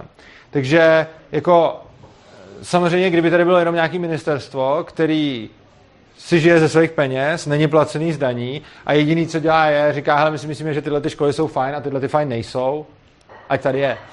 Ale ono dělá bohužel mnohem víc. Ono bohužel, že řekne, tahle ta škola není fajn, potom následně způsobí to, že ty, kdo do ní chodíte, tak můžou být unesený od rodičů sociálku. Jo, to, já jsem hlavně myslel třeba o vysokých školách, pardon, já jsem nemluvil o vysokých školách. Samozřejmě to nebylo otevření 48 vysokých škol tady. To se jednalo o školy, které zahrnovaly studenty. Já teď nevím, jestli střední i základní, ale já myslím, že to byly jenom základky. Myslím si, že to byly ty na povinnou školní docházku. A nejsem si teď jistý. Určitě to nebyly vysoký. Jo, jasně. Tak s tím souhlasím, ale vím, že třeba... Tak se omlouvám, to jsem se vlastně fakt vyjádřil nepřesně. Měl jsem to říct přesně. Jste říkal, že na daném území, když otevřel na tu školu, tak podléhá vlastně tomu, že patří pod Českou republiku, podle pod Česku. Ano. A tím, že třeba některé školy, které nezískaly nějakou tu akreditaci, tak si zažádali třeba v jiném státě, kde jim dostali. A tak vlastně funguje třeba tady škola Kostka, která má vlastně povolení z Polska. Ano. A vlastně funguje v České republice. Když máte školu, která má povolení z Polska, funguje v České republice, tak ale potom právně se na ty rodiče, kteří tam dávají svoje děti, vztahuje to samé, jako kdyby je dávali do školy v Polsku, což je asi možný. Prosím? Je to u vysoké školy. Aha, ne, tak o vysokých školách, ne, já se omlouvám, o vysokých školách tady v tomhle tom, já jsem bohužel řekl slovo škola, za to jsem se omlouval, a myslel jsem tím základní škola, možná střední škola, určitě ne vysoká škola. Jo, tím jsem teď neřešil vysoké školy prostě, já jsem řešil, protože ten problém je v té povinné školní docházce, že jo. U vysokých škol ten problém zase takový není, protože tam teoreticky nikdo chodit nemusí, i prakticky, protože tam nemusíte chodit. Ale problém je, když máte povinnou školní docházku, tak tam prostě někam chodit musíte a ty děti vám pak můžou vzít, když tam nechodějí, a to je blbý. Jo, a já si jenom myslím, že v některých případech, tohle jsou třeba ta základní škola, možná ještě tam další, že to takové, s tím taky souhlasím, ale jinak si myslím, že ten systém je v pořádku, protože právě funguje to, že těch států je mnoho, a když třeba tady nedostali povolení v České republice, tak se zadělali. Ten systém není v pořádku proto, minimálně u těch vysokých škol, že jako, já pořád nevím, o kterých školách mluvíte, ale vy jste začal mluvit o vysoký. A když ty vysoké školy... myslel spíš obecně. Dobře, není v pořádku to vlastně platí pro vysoký, střední i základní, že lidi, kterých se to netýká, to musí platit. A oni potom nemusí mít dost dobře peníze na to, aby si zařídili vzdání jinak a po svém. Takže ono kdyby to celé fungovalo tak, že nikdo nenutí ty děti chodit do nějaký předepsané školy, ale můžou si chodit kam chtějí. A zároveň ty jejich rodiče nemusí platit za službu, kterou nečerpají, když nečerpají. Tak potom by to bylo OK. Ale takhle to bohužel není. Takže ono... Problém je, že z daní platíme ty školy, a když já si dám svoje děti do jiné školy, tak mám hned dva problémy. Jeden ten, že ty děti neplní tu povinnou školní docházku, což jde nějakým způsobem ještě třeba obejít tím, že na to sice nemám právo, ale můžu si vysomovat u ředitele nějaké školy, že mám jako domácí vzdělávání, takže to dítě může být oficiálně domácím vzdělávání a já ho můžu posílat někam jinam. A tam potom narážím na ten, ale to je stejně problém, protože ono se musí pak chodit přezkušovat a tak dále, takže to není úplně jako free, ale můžu to do jisté míry obejít. A potom narážím na další problém, a to, že já platím službu, kterou neodebírám, státní školství, a potom si musím ještě jednou platit tu samou službu školství někde jinde, což znamená, že spoustě lidí na to potom nezbydou peníze. Že? Takže to není dobrý. Tak, já to vidím třeba na poslední 1 až 2 dotazy, tak povídejte. Já se zeptám. Já se považuji za relativně přesvědčený anarchistu už několik let, ale pořád se jakoby vracím k jednomu tématu, kde si prostě ty tržní řešení na rozdíl od jiných odvětví nedokážu dobře představit. Ano. Typově takový ty velkozemědělský ekologický problémy typu glyfosát ve spodní půdě, hromadnej úhyn včel, prostě takový tyhle věci, které se v podstatě týkají jako pár velkých firm, který si jako někde hospodařejí, což je tržně naprosto v pořádku, a oni se snaží chovat efektivně na tom trhu, prostě mít co největší výtěžnost, aby to co nejvíc prodali, to je jasný, že jo? Ale ty externality, které produkují, jsou často poměrně neviditelné, nebo se zjistí až po letech, prostě když už je to fakt průser. A jako vidíme dneska za tady toho našeho socialismu, že to není zase taková jako srovna řešit. Zajímá mě ale tvůj názor na to, jestli jako si dokážeš představit, že by to anarchokapitalismus dokázal řešit efektivně a včas takovýhle věci. Efektivně a včas pravděpodobně nikoliv, ale určitě efektivněji a včasněji než dnes. Protože dneska se tomu takovým eufemismem říká externality. Ono je to reálně zasahování do něčích vlastnických práv. Vždycky. A dneska se řekne, no jo, ale pracovní místa. Kdo vydává největší bordel do ovzduší, dostane nejvíc povolenek na to, aby vydával zase největší bordel do ovzduší, a tak pak od nich odkoupíme ty emisní povolenky a podobně. Tohle je strašně benevolentní přístup k něčemu, co se nazývá externalitama, ale reálně je to porušování vlastnických práv lidí. A umím si představit, že volnotržní soud by daleko snáze tíhnul k tomu říct, hlavně jedno, že tady máte pracovní místa, prostě narušujete vlastnický práva, čus. Takže neříkám, že to půjde řešit včas, protože něco prostě nejde řešit včas, protože to nevíme. On může někdo něco dělat a ono se neví, že to má nějaký blbej dopad. To vidíme všude možně. Jo? Jako vidíme, celá historie 20. století je, že někdo něco dělal v průmyslu a ono to mělo nějaký dopad, který se potom zjistil. po nějaký době. Ale potom, když se zjistil, tak se to tak nějak tutlalo a státy potom vlastně řekly, že když už to dělá dlouho, tak to může dělat dál a vlastně to není tak zlý a vlastně by bylo dobré, aby se to nějak postupně přestalo, pak vymyslí nějakou dotaci, pak vymyslí nějakou regulaci a pak se to vlastně furt děje dál a jenom na to všichni platí peníze a nic se s tím reálně nedělá. Nebo možná něco dělá a velice pomalu. Já si nedělám iluze o tom, že v anarchokapitalismu by se na to nějak přišlo líp, ono by se na to taky přišlo nějak pozdě. A ani si nedělám iluze v tom, že najednou by prostě to všechno hned ustalo.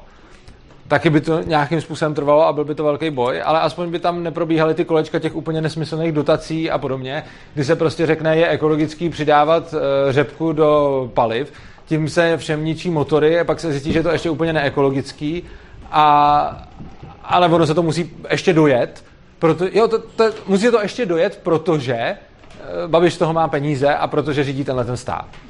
A tohle je něco, co jako tam je hrozně důležité si uvědomit, vlastně, že já nepřináším žádný ideál, já nepřináším řešení všech problémů, což znamená, že správná odpověď na to, jestli to anarchokapitalismus vyřeší, je ne, nevyřeší, ale pravděpodobně pro to řešení bude lepší prostředí než ve státu, takže ono to nebude tak jako tak dobrý, ale bude to pravděpodobně lepší, než je to teď, což je zároveň dobrý i blbý. Já jsem se na tohoto téma dostal, protože je to pro mě takový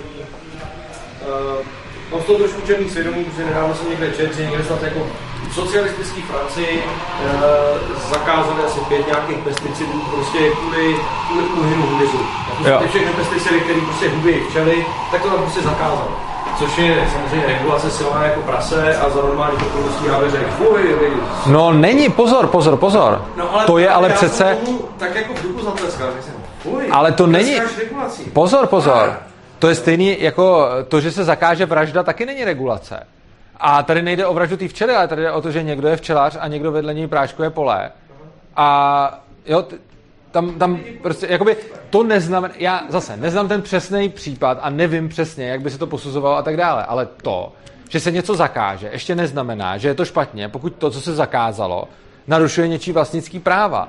A pokud... Protože má jakoby úplně všechno, to nejsou jenom včelaři. No, já nevím, jo. Ty včely opilujou květiny a ty květiny má každý... Tohle, já nejsem odborník, ano. Ano, já nejsem odborník na tohle téma, takže vám, jako já k tomu nedokážu úplně jako říct nějaký detailní náhled. Jenom říkám, a ani nevím, jestli to, co jsem řekl, je jakoby pravda, jestli to je porušení, ale jestli to je porušení vlastnických práv, tak v takovém případě by se to řešilo na trhu a řeší se to i ve státu, protože já neříkám, že úplně každá věc, kterou stát udělá, je špatně. Prostě když tady někdo půjde a někoho zabije a přijde státní policajt a toho vraha chytne, tak to není jako blbě, že jo. Ono je to jako OK, jenom říkám, že kdyby se tohleto, že volnotržně by se to dělo efektivněji, levněji a lépe, ale to neznamená, že se to tady neděje vůbec. A neznamená to, že úplně všechno, co dělá stát, je špatně, jenom to většinou dělá neefektivně, stojí to moc peněz a není to tak super, ale to ještě neznamená, že nechceme ten výsledek. Jo? Stejně jako to, že jdete do státní nemocnice, kde vám prostě vyléčí zlomenou nohu, je blbý v tom smyslu, že to asi bylo ve výsledku dražší, než by to bylo tržně, ale máte tu nohu spravenou, přesně tak. Jo, což znamená, že možná zákaz pesticidů, nevím, ale nemusí to nutně znamenat, že když to udělal stát, tak to je špatně. Jo? To ani jako neříkám, prostě, že cokoliv udělá stát, je vždycky špatně. No, já jsem se prostě po několika letech přistihl, že jsem jako zatleskal nějaký státní regulaci. Ale tak to je spíš to, že se tomu řekne regulace. Já si myslím, že jako tleskáme tomu, že třeba, když někdo něco ukradne a náhodou třeba policajt zrovna nevybírá pokuty za překročení rychlosti, ale třeba by ho u toho i chytil, tak to tomu policajtovi taky zatleskáme. Že? A je to vlastně státní zásah.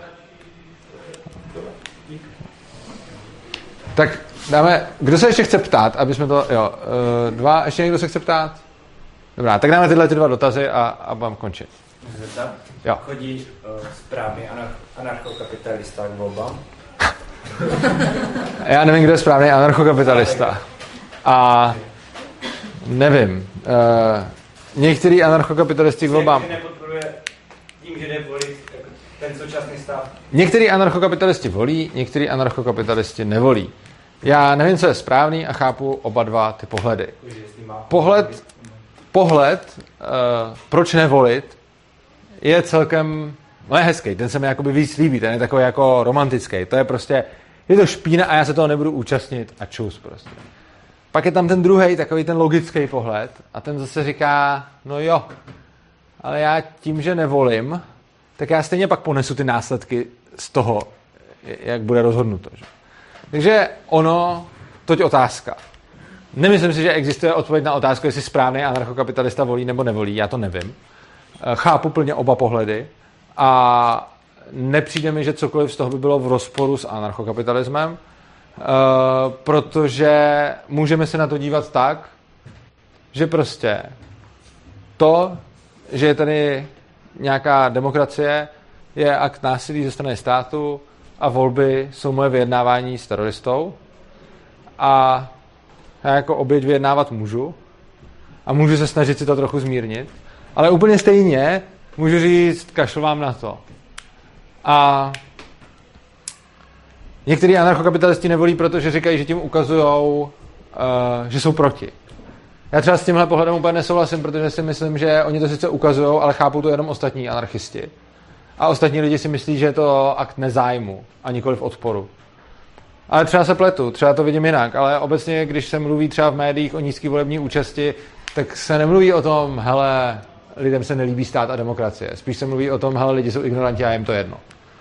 Ale je to asi věc každýho a nemyslím si, že existuje nějak... Já nedokážu říct, anarchokapitalisti volte, ani anarchokapitalisti nevolte. Já chápu oba pohledy. A vlastně mi ani jeden z nich nevadí. Jo? Nebo ještě? Ne? Asi je to, že... No. OK. Můžete sličovat ten jako anarchokapitalista, který jde volit, tím, že asi nemá jako... Nevidím reálně, že nemá žádnou nabídku anarchokapitalistického zastoupení. Jestli spíš neskouzává, kdyby volit jako spíš nějakou... Menší zlo, ano. No a jestli spíš nevolí minarchistickou nějakou... Jasně, volí a... Politiku. Jasně. A minarchismus je... To je ta nejméně zlá, kterou vidím jako reálně. A malej stát je pro anarchokapitalistu lepší než velký stát. Ale žádný stát by byl ještě lepší. Takže prostě... Já jsem takový vtipky, jakože kdy anarchokapitalista útočí na minarchistu, že je jako etatista. Jakože... Jo no, ale tak jako... mně to nepřijde chytrý. Pořád jako malý zastánce státu, takže je... Mně nepřijde chytrý, aby anarchokapitalisti a minarchisti... Minarchisti jsou zastánci malého státu. Aby anarchokapitalisti a minarchisti se mezi sebou hádali. Nepřijde mi to chytrý z toho důvodu, že teď tady máme velký stát a všichni bychom měli teď směřovat k tomu malému státu a pohádat se o tom můžeme potom. Ale přijde mi dobrý spolupracovat, protože je potřeba ten stát zmenšovat. A já budu rád spolupracovat s každým, kdo bude ten stát zmenšovat. Byť i jenom třeba o trošku. A já jsem pro zmenšování státu. A když někdo řekne, hele, já prostě jsem proti anarchokapitalismu, mně to přijde jako úplná blbost, ale chci tady menší stát, tak mu řeknu, super, s tebou budu spolupracovat. Protože proč ne? Já chci ten stát zmenšit. A ano, pak ho chci i zrušit, ale k tomu je první krok ho zmenšit. Ono to nejde ze dne na den, ono je potřeba ho zmenšovat. A pokud se někdo snaží ten stát zmenšovat, já jsem pro. Poslední dotaz? Jo, co jsou ty argumenty proti anarchokapitalismu, kvůli kterým ty sám třeba máš pochybnosti o tom, jestli to je správný systém, to jsou takhle ty nejsilnější, které a vlastně chtěl představit, co si myslí, jak si konkrétně myslí, že to bude probíhat prostě v následujících desítkách nebo 100 letech tam ten vývoj. Proti argumenty proti anarchokapitalismu asi takový ty nejsilnější jsou ty, že takhle. Je možný, že za předpokladu, že by na nějakým celkem malým území, jako je třeba Česká republika, se stát výrazně zmenšoval, tak by mohl nějaký jiný stát zvenku intervenovat. Já věřím tomu, že bezstátní decentralizovaná společnost bude efektivnější a morálnější než centralizovaná.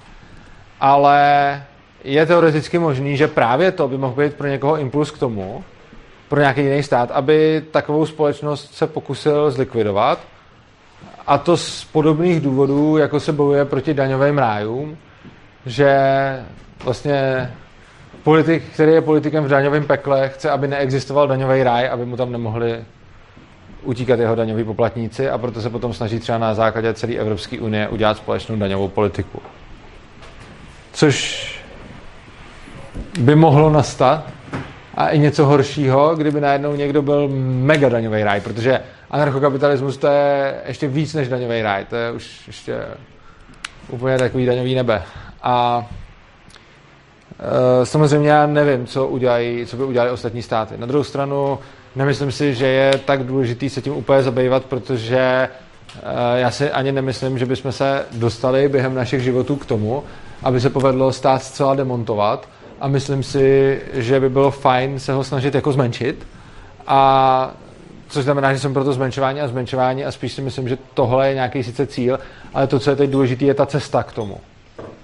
A nějaký pak jako rozhodnutí, jestli nechat malý stát nebo stát demontovat, můžeme ponechat v ideálním případě na nějakých dalších generacích. Přičemž i to je pořád strašně optimistická cesta, protože momentálně ten směr je přesně opačný. Momentálně směřujeme k totalitě a k socialismu. Momentálně stát stále víc a víc zasahuje do našich životů. A to vidím jako obrovský problém. A bylo by hrozně fajn to třeba aspoň zastavit. A když nezastavit, tak zpomalit. A každý se snaží to zastavovat nebo zpomalovat nějak jinak z libertariánů. A někteří se snaží jít politickou cestou, někteří jsou kryptoanarchisti a vzdělávají o kryptoměnách. Já třeba píšu knížky a mluvím takhle s lidma. Každý má svoji cestu, kterou považuje za dobrou. Já nevím, která z nich je dobrá, ale je potřeba, aby nás bylo víc, a je potřeba, aby jsme něco dělali, protože když dělat nebudeme, tak to bude špatný. A jak to bude tady vypadat, jak se ptá za 10 let, já nevím, jak to bude vypadat za 10 nebo 100 let. Každopádně dělám všechno pro to, aby to tady vypadalo co nejsvobodněji a co nejméně totalitně. A k tomu samozřejmě potřebuju pomoc dalších lidí. Je nás stále víc a víc. Když jsem vlastně před nějakýma 10 nebo více lety zakládal společně s dalšíma lidma Ludwig von Mises institut, což byl nějaký tady jako libertariánský počin, tak tady bylo libertariánů v České republice asi tak 5,5. A dneska jsou jich tisíce, možná 10 000 spíš. A to hnutí pořád roste. Ale samozřejmě na každého člověka, kterýho já dokážu přesvědčit o tom, aby se vůbec zamyslel nad tím, jestli stát potřebuje nebo ne, tak to státní školství vychrlí 1000 jiných, kteří bez toho, aby nad tím kdy přemýšleli, jsou si už jistí, že ho potřebujou a ani nevědí proč. A to je samozřejmě problém a znamená to, že to nedělám dost efektivně a dost dobře a snažím se to dělat líp a efektivněji. A doufám, že třeba některý z vás mi s tím můžou pomoct. Můžete začít dělat to, co dělám já, případně mi pomáhat nějak jinak. A to, co bude za 10 let, závisí hodně na tom, jak dobrý budeme v tom, co děláme. Tak já vám děkuju, že jste přišli. Díky za pozornost, díky za skvělý dotazy. A jenom chtěla taky moc Urzovi teda poděkovat, že vážil takovou dlouhatánskou cestu a asi si neodpustím dneska takovou ještě poznámku, protože taky, když jsme ráno přišli tady s manželem před přednáškou do školy k nám na Gimple, tak jsme se pana ředitele dozvěděli a připadá to takové jako hodně příznačné, že neznámá osoba teda nám sdělila mailem, že v podstatě dala podnět na Českou školní inspekci a Ministerstvo školství, že teda studenty opravdu infikujeme bůhví jakými myšlenkami, což mě trošičku zavání až jako dobami minulými. Takže to, asi jo, jako neříkám to z tohoto důvodu stát se cool, ale toho mě přišlo poměrně neskutečné, jako že už teda nevím, někomu přijde příliš nebezpečné jako otevírat nějaká témata, no. Takže bych moc ráda ještě jednou poděkovala Urze, kvůli tomu vstával v 5 ráno, jestli jsem slyšela dobře. A pokud vám to přišlo podnětné a nabudilo vám to nějaké nové myšlenky a tak dále, tak čistě dobrovolně tamhle možnost přispět. Jo, vidíte, tam můžete přispět na cestu. Ono totiž, to je zajímavý, to udání přišlo pravděpodobně, protože já jsem na svém serveru Stoky Svobodného přístavu zveřejnil, že dneska budu tady přednášet tady a ráno ve škole. A někdo si to patrně přečet a rovnou nelenil. A je zajímavý, že já jsem hodně často zván studenty do školy a ono to většinou nevyjde. Tak ve 2/3 případů to někdo stopne a tak asi 1/3 případů to projde. A je to prostě ten problém, že tady máme nějaké centrální školství a že tady existuje nějaká centrální autorita a že spousta lidí nechce, aby se k jejím dětem dostávaly tyhle ty myšlenky, což celkem jakoby i chápu, protože prostě je to jejich rozhodnutí. Na druhou stranu je přesně ten problém, že se musíme všichni dohromady rozhodovat o tom, co se budou naše děti dozvídat a co nebudou, a že musí existovat to centrální rozhodnutí místo toho, aby rodič socialista poslal svoje děti poslouchat Marxe a rodič kapitalista, aby poslal svoje děti poslouchat Misese. Tak, já vám teda děkuju a přeju krásný večer.